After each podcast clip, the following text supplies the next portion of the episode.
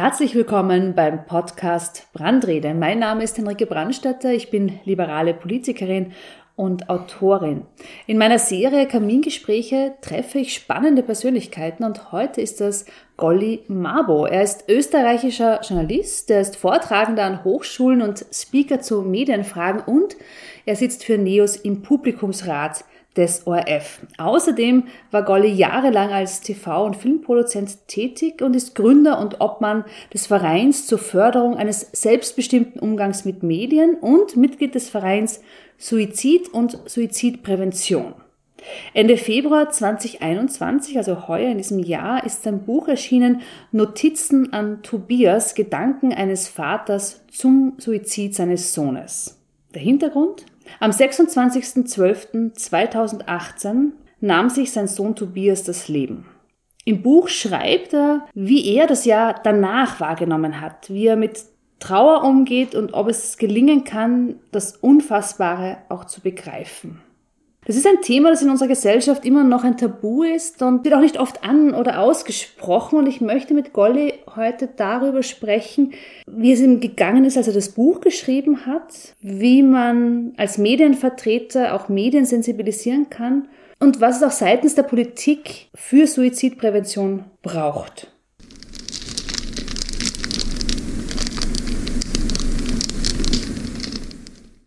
Vielen Dank, Golly, dass wir uns heute zusammensetzen können. Das ist ein schwieriges Thema, aber schwierig vor allem für den Menschen, der darüber sprechen soll. Ich habe mir kurz überlegt, ob ich eine Triggerwarnung zum Beginn zur Einleitung setzen soll. Soll man das tun?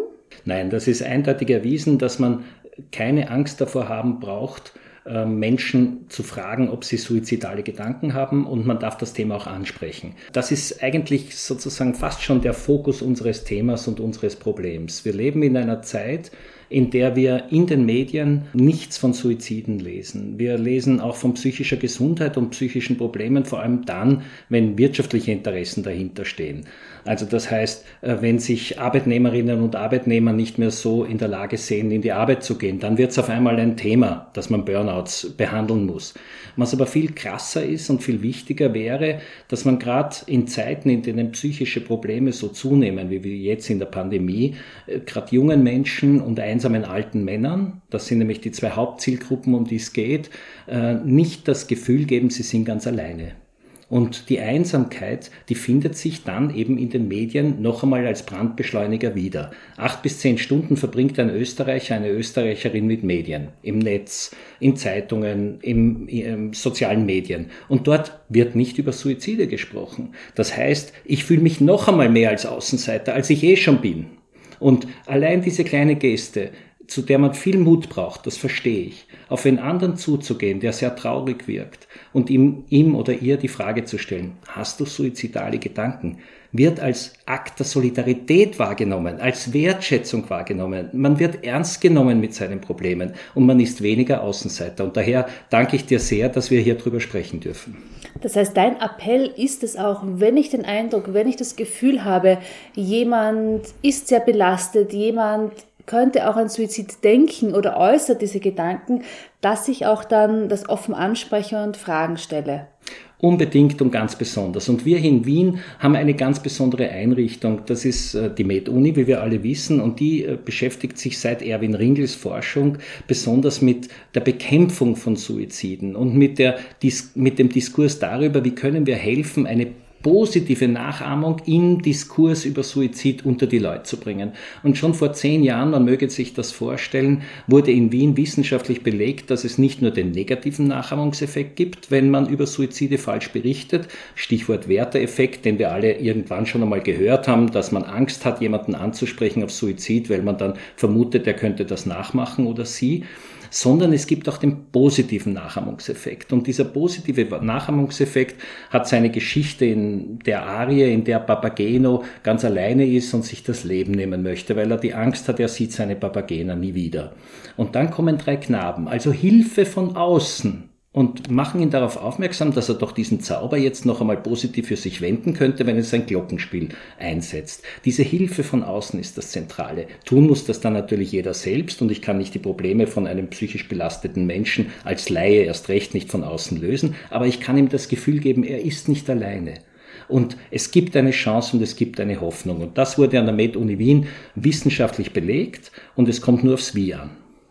Darüber sprechen ist natürlich vor allem in der Pandemie, wenn Menschen zu Hause bleiben sollen, wenn sie ihre Kontakte noch mehr einschränken sollen, auch besonders schwierig, abgesehen von Hotlines, von Beratungsstellen, die alle ganz wunderbar sind und wo wir auch am Ende die entsprechenden Kontaktdaten durchgeben werden, ist es trotzdem so, dass ja oft man nicht weiß, wo, also es ist niemand da, der jetzt Signale empfangen könnte, der das auch sehen könnte. Die Zahlen jetzt sagen, es gibt keine erhöhte Suizidrate. Man spricht jetzt auch noch vom Pulling Together Phänomen. Das heißt, Menschen rücken mehr zusammen und das verhindert dann auch Suizide. Aber was ist denn für die Zeit danach? Was ist dein Ausblick, dein Gefühl, wie es dann weitergeht, wenn wir aus den Lockdowns rauskommen? Also selbstverständlich würde ich mir wünschen, dass wir durch Gespräche wie dieses und dass wir durch die Berichterstattung, die ja lebendiger wird, Gott sei Dank, keinen erschreckenden, schrecklichen Schock erleben werden, wenn die Pandemie zu Ende ist. Aber wenn man zurückschaut in die sogenannten normalen Jahre, dann war es so, dass die meisten Suizide in Österreich weder im Herbst, wenn es dunkel wird, noch zu Weihnachten, wenn es emotional wird, sondern im Mai stattfinden. Und das deshalb, weil im Mai die Mehrheit der Menschen Frühlingsgefühle hat, nach draußen geht, das Leben genießt, optimistisch wird. Und das führt für betroffene Menschen, die so eine schwere Depression haben, dass sie dann suizidale Züge bekommt, zu einem fürchterlichen Effekt. Sie glauben, sie können das alles nicht, was die anderen können. Und äh, es wäre nur mehr möglich, dass sie sich das Leben nehmen. Und dem müssen wir begegnen. Und jetzt durch solche Gespräche im Vorfeld, wo die suizidalen Menschen das Gefühl haben, im Augenblick sind alle eingesperrt. Ich bin also nicht die Ausnahme, sondern ich gehöre zu denen, die die Mehrheit sind. Dass wir dem Moment begegnen, wenn wir dann alle wieder rausströmen werden in die Schwimmbäder und in die Heurigen und äh, das Leben sozusagen in vollen Zügen mit Reisen und allem hoffentlich wieder genießen dürfen, dass wir dann nicht die, denen es weniger gut geht und die damit nicht so leicht wieder umgehen können, nicht im Stich lassen. Das heißt, suizidale Menschen vergleichen sich auch sehr häufig mit anderen. Andere sind die Benchmark, deren Leben vermeintlich oder tatsächlich besser, schöner, bunter und das eigene dann natürlich im Gegensatz viel weniger. Und wenn wir jetzt zu jungen Menschen kommen, junge Menschen, die auch noch verunsichert sind, die natürlich auch in ihrem Aufwachsen sich oft orientieren an anderen und sich selber auch in Bezug setzen zu anderen Menschen, Suizid ist die zweithäufigste Todesursache bei Menschen unter 30 Jahren. Wie können wir dem begegnen? Also wenn man dazu eben, wie vorhin schon kurz erwähnt, das Medienverhalten von den jungen Menschen betrachtet, dann muss man einfach in deren Alltagswelt, die sie leben, nämlich den Konsum von sozialen Medien, den Konsum von Zeitungen und Fernsehen und Radio, dort muss man die Themen ansetzen. Und man muss Hoffnung bieten. Hoffnung, dass dieser Zustand der Einsamkeit und der Verlorenheit und der Depression vorbeigehen kann. Das ist das Erste. Das Zweite, man muss darauf hinweisen, dass es Verwandte gibt, dass es Hinterbliebene gibt, dass es Freunde gibt. Weil niemand, der über Suizid nachdenkt, will jemand anderem schaden sondern die Menschen sind nur für sich ganz, ganz traurig und alleine und sie spüren irgendwann nicht mehr, dass es eine Umwelt gibt. Sie wollen aber nicht böse sein. Es gibt keinen Suizid aus Rache sondern es gibt den Suizid aus tiefer, tiefer Traurigkeit. Wie können wir also sozusagen helfen? Wir können zum Beispiel helfen, dass es da Neffen und Nichten gibt, dass es da Eltern und Großeltern gibt und dass es vor allem auch kaum einen Menschen gibt, der nicht selbst auch einmal über Suizid nachgedacht hat. Wir müssen solidarisch sein mit den Betroffenen und ihnen zeigen, dass das was leider ganz Normales ist, in solche Krisen zu schlittern irgendwann im Leben. Und gerade junge Menschen, die ihre Positionen erst finden müssen, brauchen ja einen, ein Bouquet an Angeboten. Und dieses Bouquet an Angeboten und an besonderen Momenten im Leben, das wollen Sie dann für sich annehmen oder können Sie dann für sich annehmen? Das sind alles Dinge, die wir als Gesellschaft machen können, machen sollen, wo wir hinschauen sollen. Aber es gibt natürlich auch eine politische Verantwortung und es ist die Aufgabe der Politik, auch für Rahmenbedingungen zu sorgen. Ich habe mir hier die Zahlen herausgesucht, um einmal zu zeigen, wie dramatisch eigentlich die Situation ist, wenn jemand in Österreich psychisch erkrankt, Hilfe braucht und einen Therapieplatz dringend benötigt. Psychotherapie in Österreich ist ja keine Kassenleistung. Die Kassen zahlen ca. 30 Euro pro Sitzung dazu. Eine Stunde kostet durchschnittlich zwischen 75 und 150 Euro. Also es ist de facto auch eine finanzielle Frage, ob ich mir Psychotherapie leisten kann. Auch wenn man die Psychotherapiestunden und das Angebot vergleicht, dann zeigt sich einfach, dass die Versorgung in Österreich extrem gering ist. Als Beispiel, Basel hat 200.000 Einwohner und gleichzeitig 304 niedergelassene Psychiater und Psychologen mit Kassenvertrag. Niederösterreich hat knapp 1,7 Millionen Einwohner und 22,3 Planstellen im Jahr 2016 gehabt. Das wird jetzt aufgestockt. 2025 wird es dann 27,9 Planstellen geben. Also 304 niedergelassene Psychiater und Psychologen mit Kassenvertrag in Basel in der Schweiz. Niederösterreich etwas über 1,6 Millionen Einwohner und demnächst dann mal in drei Jahren 27,9 Planstellen so kann das nichts werden. So können doch Menschen, die Hilfe brauchen, diese nicht finden. Also du bringst es total auf den Punkt und so Zahlenvergleiche, die zeigen ja auch, wie weit wir noch hinten sind in unserem Selbstverständnis.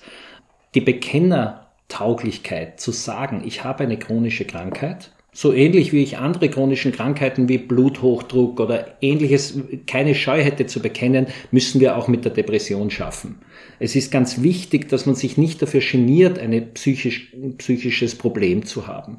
Und es ist ganz wichtig, dass man Therapie in Zeiten, in denen die alten, sozusagen archaischen Gemeinschaften wie Kirchen, politischen Parteien oder auch die Freiwillige Feuerwehr an, an Relevanz verlieren, eben dieses Angebot zur Verfügung stellt. Ja, ich kann mich nicht mehr beim Beichtvater ausweinen, sondern ich muss heute andere Bezugspersonen finden, die ohne eigenes Interesse mit mir über meine seelischen Probleme sprechen. Und das können nicht die Verwandten sein. Und wir dürfen uns auch als Eltern, als Geschwister und als Freunde nicht übernehmen. Wir sind nicht geschulte Kräfte, die in der Lage wären, wann ist es ganz, ganz heikel, sondern wir müssen dann sagen, du, ich würde dich gern vermitteln an einen Psychotherapeuten, an eine Psychotherapeutin. Und wenn du mit der nicht zurechtkommst, finden wir einen anderen, der mehr deine Sprache spricht. Aber es gibt sicher wen, mit dem du dich austauschen kannst über deine seelischen Sorgen, ohne dass die darüber wem Dritten erzählt, ohne dass deine persönlichen Einschätzungen wem verraten würden und dass du dich vor der Verwandtschaft entblößen musst. Und das äh, ist ganz wichtig. Und das Zweite, was du angesprochen hast, ist einfach ein Skandal. Es gehört psychische Betreuung einfach auf Krankenschein in einem Land wie Österreich. Und dass wir da auch so ein Gefälle haben zwischen den ruralen Strukturen und dem urbanen Raum, ist doppelt bitter. Es gehen in Wien die Suizide verhältnismäßig schneller zurück als im ländlichen Raum. Und das hat vor allem mit der Versorgung zu tun. Weil in Wien kannst du, so wie uns passiert, wir sind im engen Raum, der Tobias hatte drei Geschwister, fünf Hinterbliebene. Und wir fünf konnten alle ins Kriseninterventionszentrum und dort darfst du auf Krankenschein eine Therapie machen. Und auch ohne Termin hingehen. Und wir sind hingegangen, das wurde uns auch sofort empfohlen vom, vom psychosozialen Notdienst, der sofort vor Ort war und uns die Visitenkarten gegeben hat, die Telefonnummer vermittelt. Und dann hat jeder von uns fünf, also die drei Geschwister und meine Frau und ich, einen eigenen Psychotherapeuten gehabt. Weil man kann ja nicht eine Person haben, die für alle redet. Und man sollte auch nicht unbedingt eine Gemeinschaftstherapie haben in so einem Fall als Hinterbliebener, sondern jeder hat einen gekriegt und das geht halt in Wien, weil es eine Millionenstadt ist und weil wir hier auch ein anderes Sozialverständnis zu haben scheinen, als leider in den meisten Bundesländern. Und jetzt ist in Wien auch noch nicht alles perfekt, aber hier hat keiner eine Angst zu sagen, dass er zum Psychologen geht oder zum Psychiater geht. Ich glaube, im, im ländlichen Raum ist das leider immer noch ein ein fürchterliches Drama, wenn man das bekennen müsste. Ja, im urbanen Raum hat man weniger Scheu und Hemmnis zu sagen, dass man zum Therapeuten geht, dass man eine Psychologin aufsucht. Wie aber spricht man darüber, dass sein Kind sich suizidiert hat? Bei mir war es so, dass ähm, ich in einer Art Selbsttherapie ein paar Tage nach dem Tod des Tobias begonnen habe, ähm, Notizen an ihn zu schreiben. Ich ähm, sage in dem Zusammenhang gern, ich weiß ja nicht, ob ihn die letzten Fußballergebnisse noch erreichen, dort wo er jetzt ist. Und ich wollte ihm das äh, auch nicht vorenthalten, weil Rapid wahrscheinlich da gerade einmal zufällig gewonnen hat. Aber das Wichtigste war, dass ich für mich niederschreiben konnte, was mich berührt. Und ich wollte auch den Bezug zu ihm noch nicht ganz verlieren. Und jetzt will es der Zufall, dass ich halt Journalist bin und auch gewöhnt bin, mich sozusagen in Worten und Artikeln und ähnlichem auszudrücken. Und dann kommt es eigentlich mehrmals am Tag zu der Frage, wie geht's dir? Und jedes Mal auf diese Frage entweder zu sagen, mein Sohn ist gestorben, er hat sich das Leben genommen, ich weiß nicht, ob wir dafür mitverantwortlich sind, ich hoffe nicht, aber pff. oder zu lügen und zu sagen, mir geht's gut.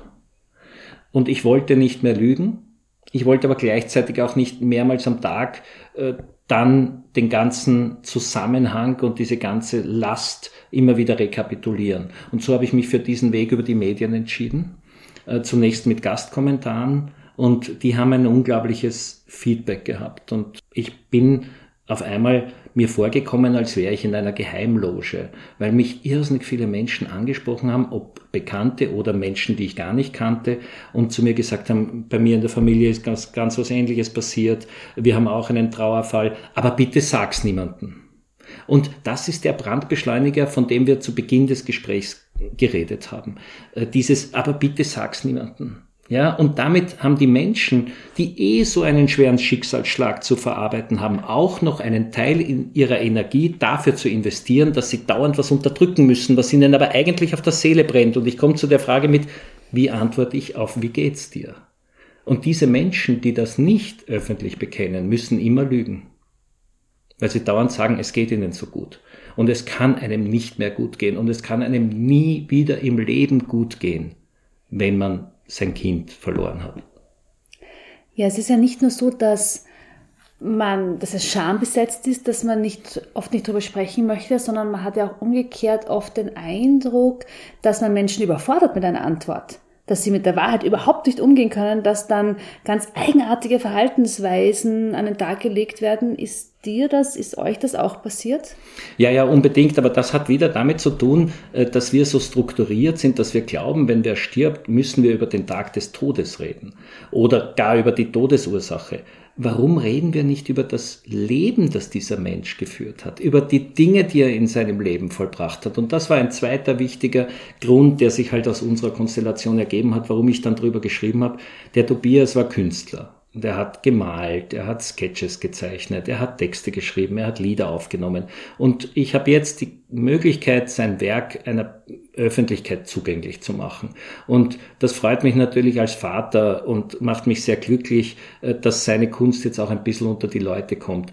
Natürlich tragisch, dass das erst nach seinem Tod passiert, aber immerhin. Und vielleicht auch noch in Ergänzung zu deiner Frage, was die Menschen überfordert. Also was mich als Hinterbliebenen am meisten verletzt hat, war, wenn sich jemand nicht gemeldet hat. Ich habe zwei, zwei Freunde, nicht meine allerbesten Freunde, aber in einem nahen Umfeld erlebt, die trotz meiner mehrfachen Einladung, wollen wir uns nicht wieder mal sehen auf einen Café, so, so schockiert sind, dass sie nicht mehr mit mir sprechen können.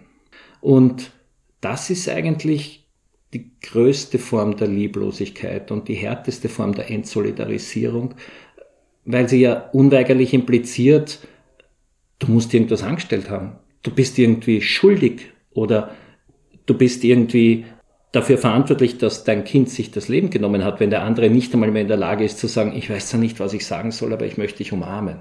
Wenn also gar nicht geredet wird, ist das auch für die Hinterbliebenen das Brutalste, was es gibt. Es ist nicht brutal, darüber zu sprechen, weil man kann ja sagen, du entschuldige, ich muss jetzt weinen, ich kann nicht.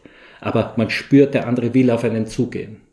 Wenn aber gar kein Kontakt kommt, bei nahen Menschen wohlgemerkt, dann wird es ganz ein, ganz ein eigenartiger Fall von, von totaler Distanz. Und ich habe auch mit diesen beiden Menschen bis heute kein, kein Gespräch mehr geführt. Du hast auch das Stichwort Schuld genannt. Also es gibt ja verschiedene Formen von Schuld auch, eben auch die Freunde, die sich schuldig machen, indem sie nichts tun. Aber vor allem die Schuldfrage, die man sich als Angehöriger dann oft stellt oder die einem auch gestellt wird, noch schlimmer. Wie geht man mit der Schuldfrage um? Also ich habe da eine technische Antwort für mich gefunden und die, glaube ich, ist auch recht gut anwendbar auf vergleichbare Fälle. Ich glaube nicht, dass ich Schuld habe. Und zwar deshalb, weil ich ja den freien Geist und den freien Willen meines Sohnes zu 100 Prozent akzeptiere. Und er ist Herr über seine Taten gewesen und nicht ich. Aber selbstverständlich trage ich mit Verantwortung. Und Verantwortung haben wir alle immer unseren Nächsten gegenüber und ganz besonders unseren Kindern gegenüber. Und wenn du jetzt dir die Frage vor Augen führst, die du irgendjemandem auf der Welt stellst, was ist für dich das Wichtigste im Leben, dann wird wahrscheinlich bei 90 Prozent aller Menschen, die ein Kind haben, die Antwort kommen, ich möchte gern, dass es meinem Kind gut geht. Und wenn du jetzt vor der Lebenssituation stehst, dass sich dein Kind nicht gut gefühlt hat, sondern sogar das Leben beendet hat, dann ist dein Leben gescheitert. Und dementsprechend ist das zwar nicht Schuld, aber diese Mitverantwortung hat dazu geführt, dass das eigene Leben irgendwie ganz anders abläuft, um nicht zu sagen, halt jetzt noch irgendwie passiert. Ja, weil auch eine natürliche Ordnung durcheinander gebracht wird, weil die natürliche Ordnung ist ja, dass die Eltern vor den Kindern sterben und nicht umgekehrt. Ein drastisches Bild dafür, was du gerade sagst, ist, dass ich auch den Todestag und nicht nur den Geburtstag meines Kindes kenne. Es gibt ja immer Wörter, die man auch umgangssprachlich verwendet, die aber oft aus Versehen dann völlig neben dem Thema einschlagen. Und das ist in dem Fall der Begriff Selbstmord. Warum soll man den Begriff Selbstmord nicht verwenden? Also mich persönlich reißt es jedes Mal, wenn ich Selbstmord sehe weil, oder höre oder lese, weil wie kann man meinem Sohn, der in tiefer Traurigkeit und Einsamkeit war, unterstellen, dass er sich mit dem schlimmsten Verbrechen, dem das der Mensch in der Lage ist zu tun, in Verbindung gebracht wird. Also das heißt, ein Mord ist die Tötung, die bewusste Tötung eines anderen. Und suizidale Menschen, die sind sehr, sehr traurig, die sind sehr, sehr einsam, die sind möglicherweise durch einen psychotischen Schub in einem Kastel, aus dem sie einfach nicht mehr raus können, aber das sind ganz bestimmt keine bösen Menschen. Und dementsprechend finde ich diesen Fachbegriff des Suizid äh, viel treffender und äh, erlaubt mir die Analogie zu einem anderen Thema, wo das Gleiche ja zur Diskussion steht. Ich möchte auch bei Morden an Frauen nach sexuellen Gewalttätigkeit das Wort Femizid lesen als Sexattentat oder so ein Blödsinn. Das heißt, wir müssen mit der Sprache viel sensibler umgehen und wir müssen auch vor allem in der Art und Weise, wie jemand zu Tode kommt, äh, differenzierter ähm, argumentieren. Ja, und es sind ja auch vor allem Männer, die sich suizidieren. Auch hier wieder die Zahlen. Im Jahr 2018 haben sich in Österreich 950 Männer und 259 Frauen suizidiert. Warum suizidieren sich Männer so, so viel mehr? Naja, ob wir das wollen oder nicht, aber es gibt alte Rollenbilder, die offenbar immer noch ähm, bei vielen, vielen Menschen eine große Rolle spielen. Der Mann bittet nicht um Hilfe, er muss alles alleine machen und lösen vor sich selbst, weil er sich sonst schwach fühlt. Ein zweites, eher profanes äh, Argument oder äh, eine zweite, eher profane Ursache liegt in den Tötungsmethoden. Das heißt, die Männer verwenden auch letalere Tötungsmethoden. Äh, sie greifen zur Waffe oder sie stürzen sich worunter und Frauen äh, vergiften sich. Und oft scheitern Gott sei Dank die Vergiftungsversuche und da gibt es auch mehr Zeit, um gefunden zu werden. Das soll aber nicht die Tatsache schmälern, dass es tatsächlich mehr Männer sind. Das Rollenbild ist sicher das eine. Und das zweite ist, dass die Vereinsamung von Männern im Alter offenbar ein von uns gesellschaftlich nicht wahrgenommenes Phänomen darstellt. Männer haben augenscheinlich weniger Kommunikationskraft, als das bei Frauen der Fall ist. Ich habe das sehr stark gemerkt im Jahr 2015. Ich habe da kandidiert als Spitzenkandidatin im vierten Wiener Gemeindebezirk und habe meine Telefonnummer in Briefe gedruckt, die an alle Haushalte gingen und habe gesagt, jederzeit kann man mich anrufen. Und es haben mich extrem viele ältere Herren oder alte Männer angerufen, Sie waren immer am Anfang ganz keck. Ja, sie wollten nur mal wissen, ob ich auch abhebe, ob das nicht nur ein Marketing-Schmäh ist. Und zwei, drei Sätze später waren wir dabei, wie wahnsinnig einsam sie sind, wie schlecht es ihnen geht und dass sie eigentlich nicht wissen, wo, wo sie sich hinwenden sollen, dass sie ihre verstorbene Frau so unglaublich vermissen. Und ich habe dann zusätzlich zum Wahlkampf nächtelang ohne die entsprechende Ausbildung zu haben, Therapiegespräche geführt, indem ich einfach beim Handy abgehoben habe. Und bitte verstehe mich jetzt nicht falsch, weil wir, glaube ich, in Genderfragen relativ ähnlich denken. Aber dadurch, dass die Männer auch sich im Beruf so wiederfinden und in der Berufstätigkeit, sowohl nämlich die, die auf der Suche sind und noch nicht entschieden, was sie machen sollen, glauben, sie formulieren sich über, über den Beruf, als auch die, die in Pension gehen, haben auf einmal den Lebenssinn verloren. Und Frauen haben einfach in unserer Gesellschaft so viel andere sinnstiftende Aufgaben zu übernehmen, äh, dass sie offenbar da auch dann freier sind, auch für sich und ihre Existenz eine Begründung zu finden. Und sie fragen um Hilfe und sie fragen um Hilfe. Das ist das Hauptargument und auch der, Be also in aller Fachliteratur, die mir bekannt ist, ist das das Hauptproblem. Also Männer nicht um Hilfe fragen und Männer glauben, sie müssen allein die Dinge lösen und da liegt unser Hauptproblem. Und zu deinen Zahlen wollte ich noch sagen, dass es immerhin, um es noch klarer zu machen, drei bis vier Menschen in Österreich sind, die sich täglich das Leben nehmen, dass es außerdem wahrscheinlich zehnmal so viele Versuche gibt, die scheitern. Und bei jedem Menschen, der einen Suizidversuch oder einen Suizid auch vollzogen hat, gibt es acht bis zehn Angehörige, die schwer betroffen sind. Also man muss sich diese Lawine an Menschen vorstellen, die jedes Jahr wieder und nicht nur während einer Pandemie, wo wir in den Zahlen gerade so gut sind, sondern seit Jahrzehnten jedes Jahr wieder so viele Menschen, die dadurch bedrückt sind in ihrer Seele, dass sie entweder selbst suizidale Versuche hinter sich haben oder dass es Angehörige von ihnen betroffen hat, angeht. Und dementsprechend glaube ich, ist das wirklich ein gesellschaftliches Thema und wir sollten hier äh, das viel öfter auch im Nationalrat diskutieren, im Fernsehen sowieso, im Radio und natürlich in den sozialen Medien und da kommt es auf die Quellen an. Weil eines, entschuldige, dass ich da so lang rede, aber eines ist schon auch noch wichtig, hier gibt's auch die vielen Verschwörungsgruppen und Verschwörungstheorien. Und da gibt's leider im Netz auch Gruppen, die sich anders dem Suizid nähern, als wir das gerade tun, die das vielleicht sogar romantisch verklären die nicht an die Umwelt denken, die nicht an die Angehörigen denken. Und dementsprechend gilt auch hier, Medienkompetenz ist eine der wichtigen